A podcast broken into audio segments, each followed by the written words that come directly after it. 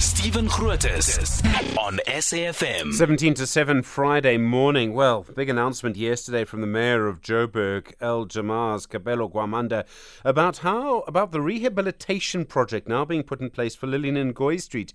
You remember, I'm sure you can remember the video of that road just exploding, that methane gas explosion as it happened last year. I think that's what the investigations came up with and how dramatic it was. One person dying in that. Well, now finally the plan for the rehabilitation. Well, the mayor of Joburg, Kabelo Gwamanda, joins us now. Mr. Mayor, good morning.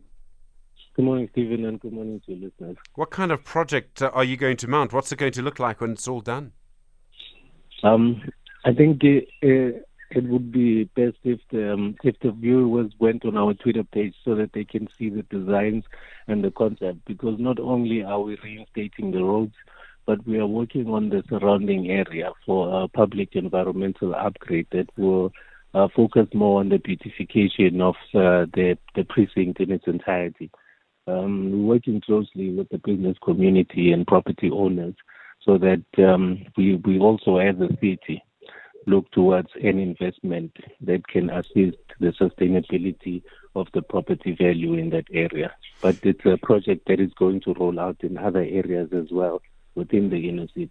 There's a whole lot in that area. I mean, I think the High Court is near there as well, if I remember correctly. Um, I mean, that whole area can do with, frankly, a big upgrade. Hasn't had a big upgrade for a long time. You know, you're correct, and it's a it's a continuous conversation that I've been having with the judge president uh, in the past couple of months. Um, the the High Court precinct was uh, in a bad state, and the buildings around it they also posed um, a safety hazard. Uh, because of the nature of the um, the, the the criminals that go that uh, are prosecuted there and the safety of the judges.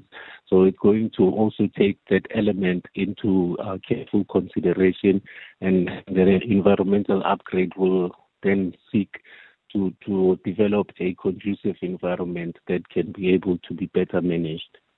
Can I ask why it's taken? I mean, this happened six months ago, so it's taken a long time just to make an announcement. I mean, we needed something sort of done quite quickly. I know you had to have an investigation, but that didn't take too long. So, so why six months just to make the announcement?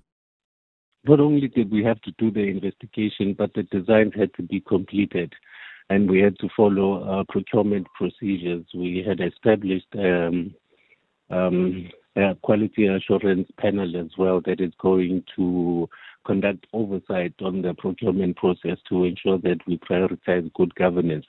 Um, in in fact, we had applied to declare the the state that is at the, the road, in fact, that area a disaster, but the application is ongoing. So we also needed to embark on a process where we repurpose some of the budgets in the city so that we can allocate it towards the development of uh, Lillian Ngoyi and this environmental public upgrade. It's going to cost, I mean, currently 196 million rand. And Mr. Mayor, every construction project takes longer and costs more than you actually think it will. Are you prepared for that? Uh, we have a contingency within that particular budget. However, due to the complex nature of the underground infrastructure within the vicinity itself and other surrounding areas, we are anticipating that we'll make additional discovery because we are we are having an ongoing investigation just to ensure that we we, we further investigate what other possibilities uh, and what other infrastructure that uh, could be beneath the surface in, in in close proximity to where the blast area occurred.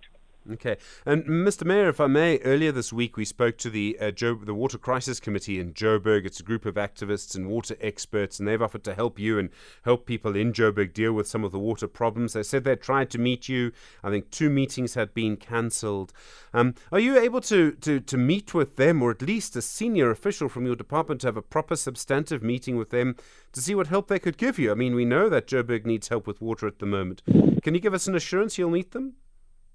Um, Stephen, you know, the, the Water Crisis Committee came to, um, in fact, undertook a protest outside council um, where I came out and I addressed them. Um, we then resolved that the matter would be um, delegated to the chief of staff in my office and the MD of Joburg Water, including the COO at the time of the city. Now, there has been a few engagements between uh, that particular delegation as well as the Water Crisis Committee. I have no idea why one meeting that I couldn't attend to in December would warrant such a a, a public display uh, when we have a demonstrated token of goodwill to lend um, an ear the view of what it was that they were looking to um, that they were looking to present. The reason why I had uh, requested that this delegation be the one that handles um, this particular um, discussion was due to the fact that um, there are certain instances where I would have to redirect my focus to other areas because the city of Johannesburg is quite diverse and complex in nature. So I, I, I needed to ensure that I put them in capable hands and in hands of uh, decision makers who can then, in turn, advise me on exactly what it is that is being proposed here. We did not dismiss or disregard the fact that they have good intent. However, uh, this this public display is actually, in my view, um, just just another stunt to to cast aspersions that is very much unnecessary. And I hope that we could find a way for us to uh, re-establish that particular engagement so that we can get a sense of how we can best assist. All right, Mr. Mayor, thank you. Kabelo Gwamanda is the mayor of Joburg from the political party Al Jama-ah.